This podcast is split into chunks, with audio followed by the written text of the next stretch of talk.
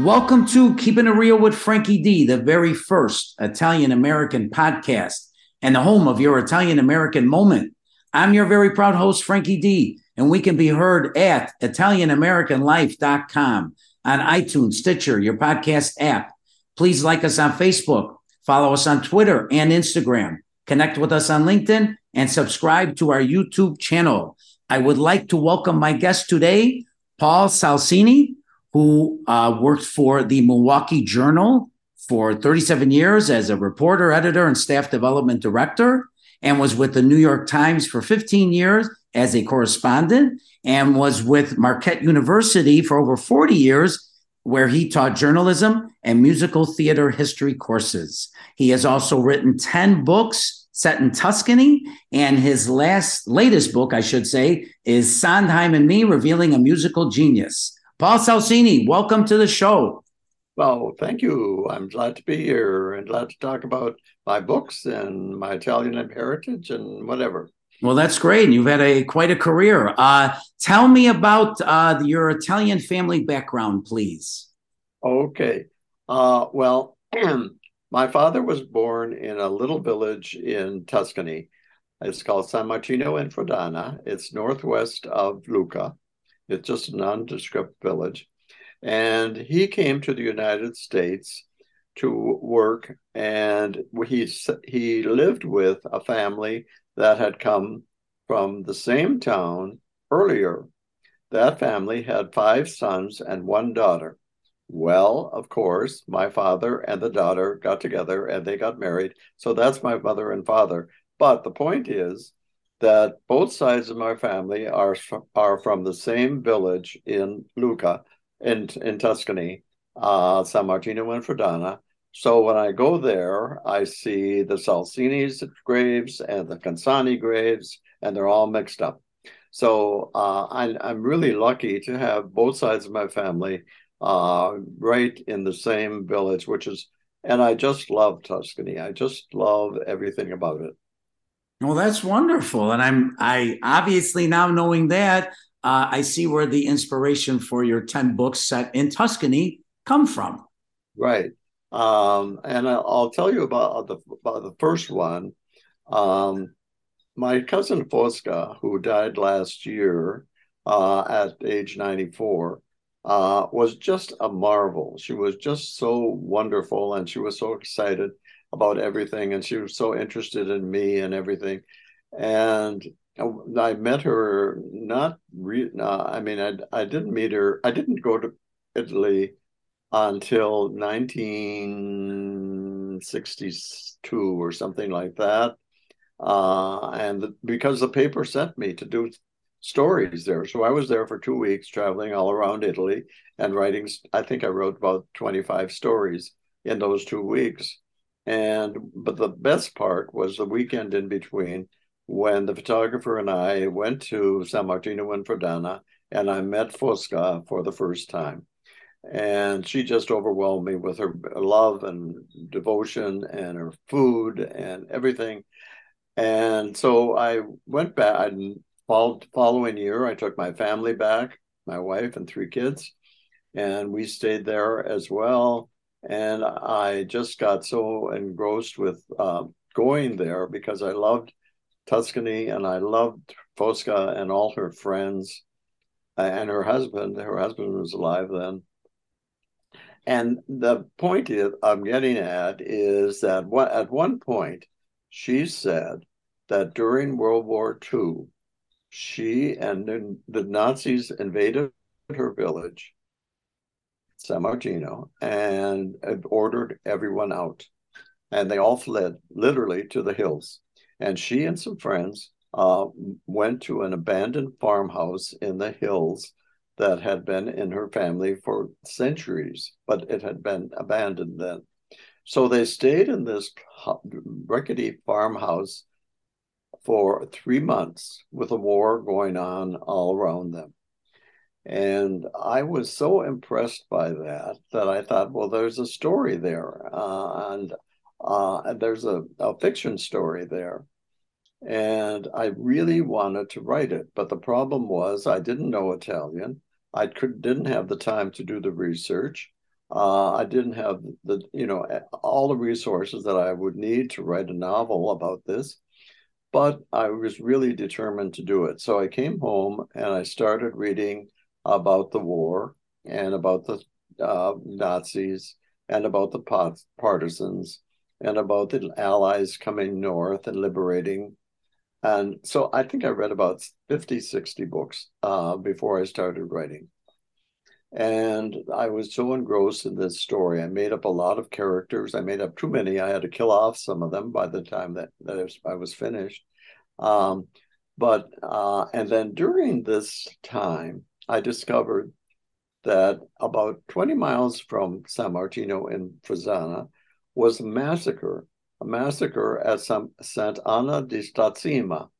People don't know about it, but it was the second worst massacre in Italy during the war. What happened was this little village, Sant'Anna di Stazzema, is way up on top of a mountain, and it's really not a cohesive village, but a string of little hamlets around the top of the hill. And I have no idea how the Germans got up there with their tanks, because it's such a perilous drive up there. And they did. And they got up there and they went from house to house killing people. And they took 100 people into the church yard in front of the church, and surrounded them and killed them all, and then burned their bodies. In total, it was 560 people were killed in about 4 hours. And then the Nazis, I should be calling them Nazis, the Nazis sat down and had their lunch. Well, this was an incredible story for me. And I had to go to Sant'Anna di Stazzema. I found a tour guide who would take me there. And I went there twice, actually. There's a little museum that honors the dead, and a big monument that holds some of the bodies. And I went to the church, which has been restored, and talked to people. There was one survivor who had fled the village somehow. And I talked to him through the interpreter of my driver. And so that part of this was incorporated into my story. So the final version of the story is called The Cello, and a novel of wartime Tuscany. And it won several big awards, and people really, really loved it. And it's just a good book, and I wish something would happen to it, but I'm not able to do anything with it. Anyway, am I going too long? No, you're fine. So that was the first book you wrote, The Cello? That was the first one. Well, the thing was, I had created all these characters, and they were in my head.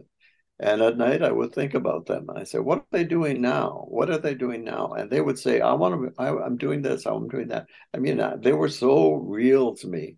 The main character was a woman, not unlike Fosca, and her husband, not unlike her husband. But otherwise, all of the other characters were fictional. There was a priest. There were the villagers. There were a couple of the Nazis. There were a bunch of partisans, and so they were all there. And I kept wondering, well, I should write a sequel. And the sequel was that one of the partisans had a lover in the village of San Martino in Freddana, in Sant'Anna di Stazzema, who was killed. So he wanted to take revenge, and that's what the second book is about. It's called Sparrow's Revenge, because Sparrow was his name for it as a partisan, and it was his efforts to find the killers of his lover in that village. And so that was the second time. Well, so that was a decade later after the first book. This was called Sparrow's Revenge, a novel of post-war Tuscany. Well, funny thing, those people were still in my head, and I couldn't get rid of them. And so I thought, well, a Tuscan trilogy has a nice ring to it. So I wrote another book 10 years later, and that was a novel of 1960s Tuscany. What happened in 1960s Tuscany was the huge flood of Florence in 1966. And so the hero of that book was the boy who was just born in the first book and 10 years old in the second. And he comes of age helping the victims of the flood in 1966. So that's the story of that. That book was called Dino's Story, a novel of 1960s. Well, as you can imagine, those people were still in my head. I didn't have enough to write a novel for the fourth book, but I did have enough to write a series of stories that were connected of these various people from the earlier books. And there were new people being added to the story along the way. So the fourth book was The Temptation of Father Lorenzo, 10 Stories of 1970s Tuscany. And, well, I won't do all. Then there was they still were there. So there was a fifth book, A Piazza for San Antonio, 5 novellas of 1980s Tuscany. And then finally, The Fearless Flag Thrower of Lucca, 9 stories of 1990s Tuscany, which says the final volume of the sweeping A Tuscan series. So there are 6 books in the Tuscan series that started the whole thing. Well, after that, I was making trips to Tuscany all this time. It was with my same driver, interpreter, Marcello, and we got to be good friends.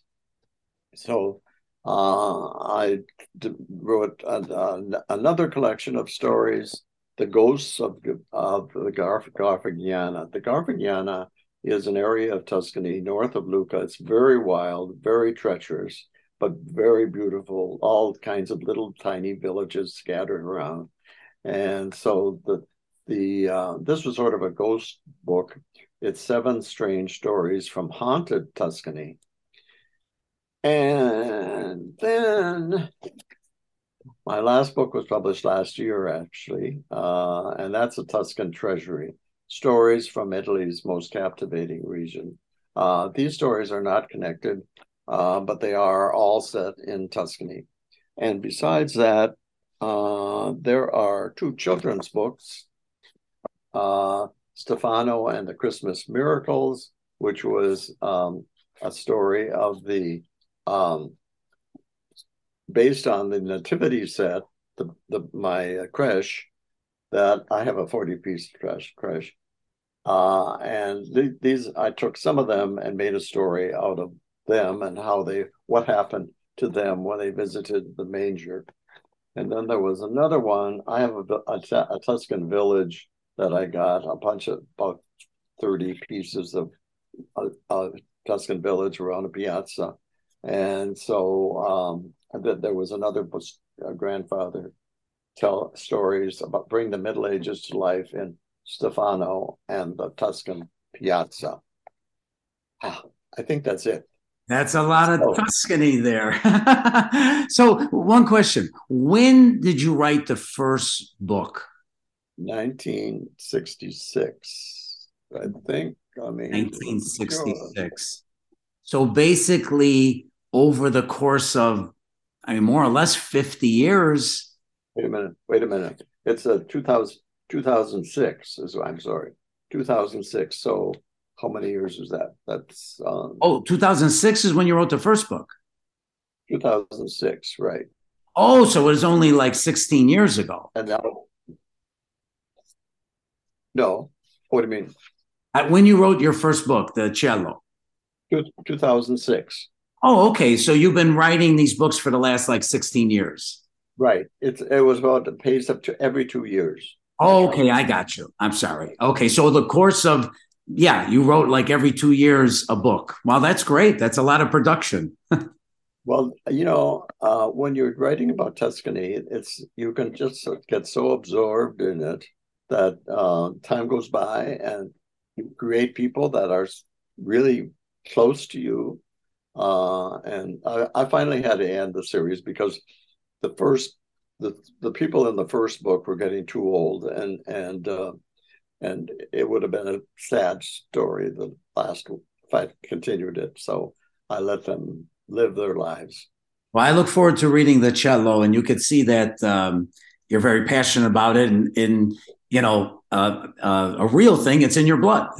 It's not that it's kind of like in your blood. It actually is your blood, and you love it, and that's great. And I'm sure it comes across in the books. They're all on Amazon, by the way. And so if your listeners, your viewers want to obtain them, they're all there. And I hope they enjoy them. Okay, so Amazon, Paul Salsini. Good. Okay. And I have a page there, so they'll find me.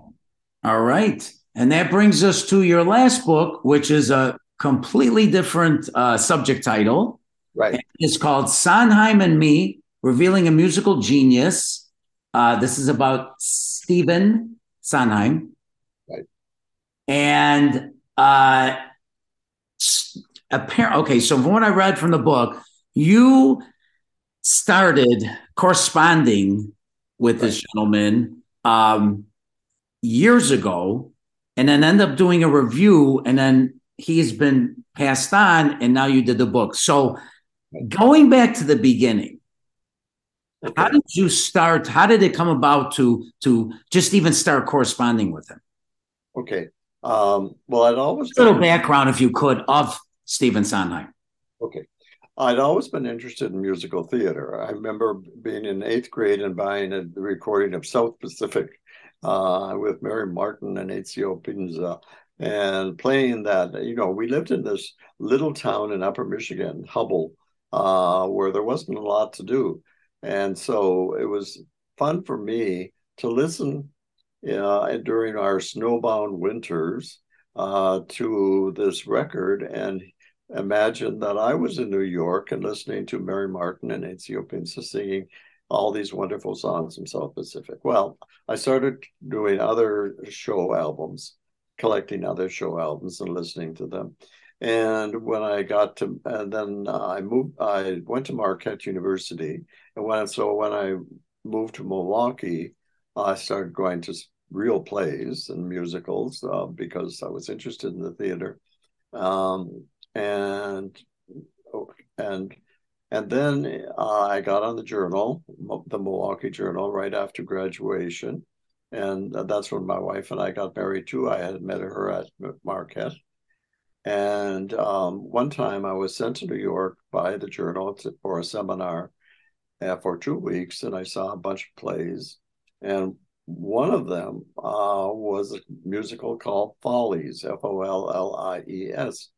And it was, I didn't know anything about it, and I didn't know who wrote it or anything. I just stumbled into it. And it just blew me away because it was the story about two couples who come back to New York for a reunion of the Follies girls, like the Ziegfeld Follies. But the thing is that the wife of one of the couples has always been in love with the husband of the other couple, though he does not return her love. And so it's a story with many, many layers. Especially of the follies of our lives. And the score was so wonderful. It was just so uplifting and like people were writing some soliloquies and monologues and singing them. It was just like nothing I had ever seen. So I came back and I started doing research on the composer, who was named Stephen Sondheim. And I hadn't seen his earlier shows, which were Company and A Funny Thing Happened on the Way to the Forum. But I started reading everything I could about him, and he's kept producing. 2 years later, the Follies was in 1972. 2 years later, he wrote another show called Little Night Music. A few years later, he wrote another show called Pacific Overtures, then one called Sweeney Todd, and then one called Merrily We Roll Along, and then one called Sunday in the Park with George, and then one called Into the Woods, And, you know, he just kept producing these, and every one of them was different. Every one had was based on a strong story, but the score was so unusual. When he died, I will just read you a quote. One of the critics said that Stephen Sondheim was the theater's most revered and influential composer lyricist of the last half of the 20th century, and the driving force behind some of Broadway's most beloved and celebrated shows. So he was very well known, and you know, people just waited for another Sondheim show. Well, I was, as I said, kind of captivated by his work. And in the 1980s, I started doing research on his earlier shows. And I finally got the gumption to write him a note saying, tell me about a show that you wrote when you were 25 years old. It was called Saturday Night. And it was never produced because the producer died. And he wrote back, and not only did he answer my question, but he sent me a cassette tape of the backers edition of Saturday Night. I mean, that was so rare and so kind and so generous. I mean, he didn't know me, some guy in Milwaukee who had never heard of before, and he sends me this cassette tape. Well, you know, it kind of blew me away. And so every once in a while, I'd write him a note and I'd ask him about some show that he'd written or was writing, and he'd write back. And then in 1994, I got the idea that I'm a journalist. Well, first of all, I was planning to write a book, and I just didn't have the time or the energy or the resources to do that. So I thought, well, I'm a journalist. I can do something else. I could do a magazine. And so I founded a magazine called The Sondheim Review. And it was a quarterly magazine. And I know your viewers can't see this, but here is some copies of what they look like. And so I can't imagine doing that. I had my what kind of chutzpah did I have to start a magazine? I mean, I was working full time. I had a family, and my kids were having kids, and you know, but I did. So I did. I rounded up some writers and editors and a designer and a business manager, and found a printer nearby, and we put out this magazine. And may I ask you, did you let him know, or kind of ask him hey, is this okay if I do this magazine about you? Yeah, that's a good question. I didn't have to ask his permission, but I thought I should. So I did. And he didn't write back, but he called one Sunday afternoon. Hi, this is Steve Sondheim. Well, you know, I'd never talked to the man before, and so that was a little unnerving. But he talked, and I tried to explain this was not a fan magazine. It wasn't a scholarly journal. It was a journalistic approach. We would have news and reviews and essays and interviews and all kinds of things, but it was all going to be journalism. And I don't think he quite understood what that was, but he was interested in it. But he really wanted to talk about, and your readers will be interested in this, he was writing a show called Passion, and it was based on the Italian movie Passione d'Amore. I don't know if anybody knows that. It's a very grim movie about a very sickly woman who falls in love with this young soldier and pursues him, and he at first is repelled, but then the force of her love forces him to begin to love her. And it's a really dramatic story, but also very kind of sad. And so he wrote this musical called Passion. based on this movie. And he asked me during that first conversation if I had ever seen Passione d'Amore. And I said, and I'd seen a lot of Italian movies, but I had not seen that one. And he said, okay. And the following week, he sent me a videotape of Passione d'Amore. I mean, this was before DVDs. I couldn't believe that he would do that, but this is the kind of man he was. He really was wanted people to know about this show, and it was, you know, it was kind of grim. People walked out during rehearsals, during previews, and but it did win the Tony Award, and it did have a decent run on Broadway, and it's been revived in regional theaters every once in a while. That was the first issue. Passion was on our cover, and a lot of interviews. I interviewed Sondheim because I had seen a preview, and we talked about the show and what he was trying to do with it. So that was the start of the Sondheim Review. And how long did that go for? I'm sorry? How long did the Sondheim Review go for? Well, I stayed with it for 10 years. And then I thought, well, I got to get a life. I mean, it was really a lot of work. I traveled a lot. I went to see shows. There was a big Sondheim celebration in Washington in 2002, I think, in which they had new productions of 6 of his shows. I went to all of those.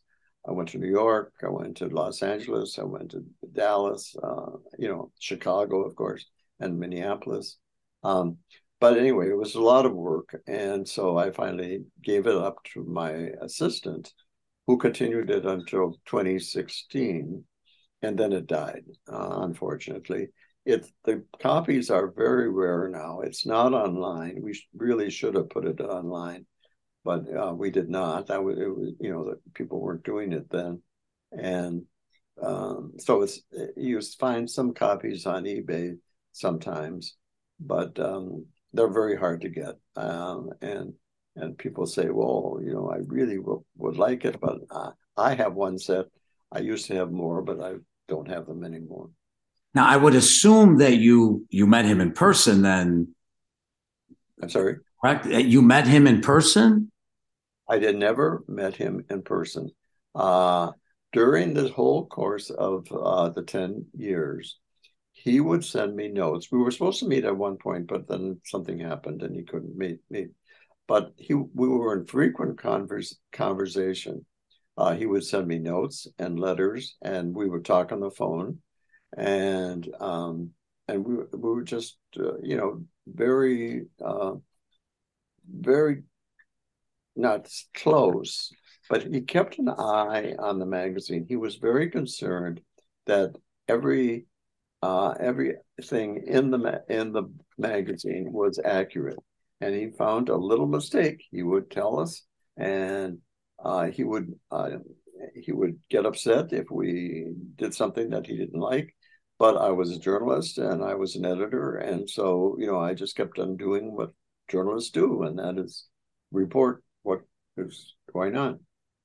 Well, from what I gathered from the book, which it's kind of startling to understand that you never met him. However, it seems like you had a very kind of a close relationship with him, that over the course of these 10 years that you exchanged letters, notes, talked on the phone, and probably you got to know him probably way better than most people, and really had a behind the scenes view of him, which definitely helped write a book about him after he passed.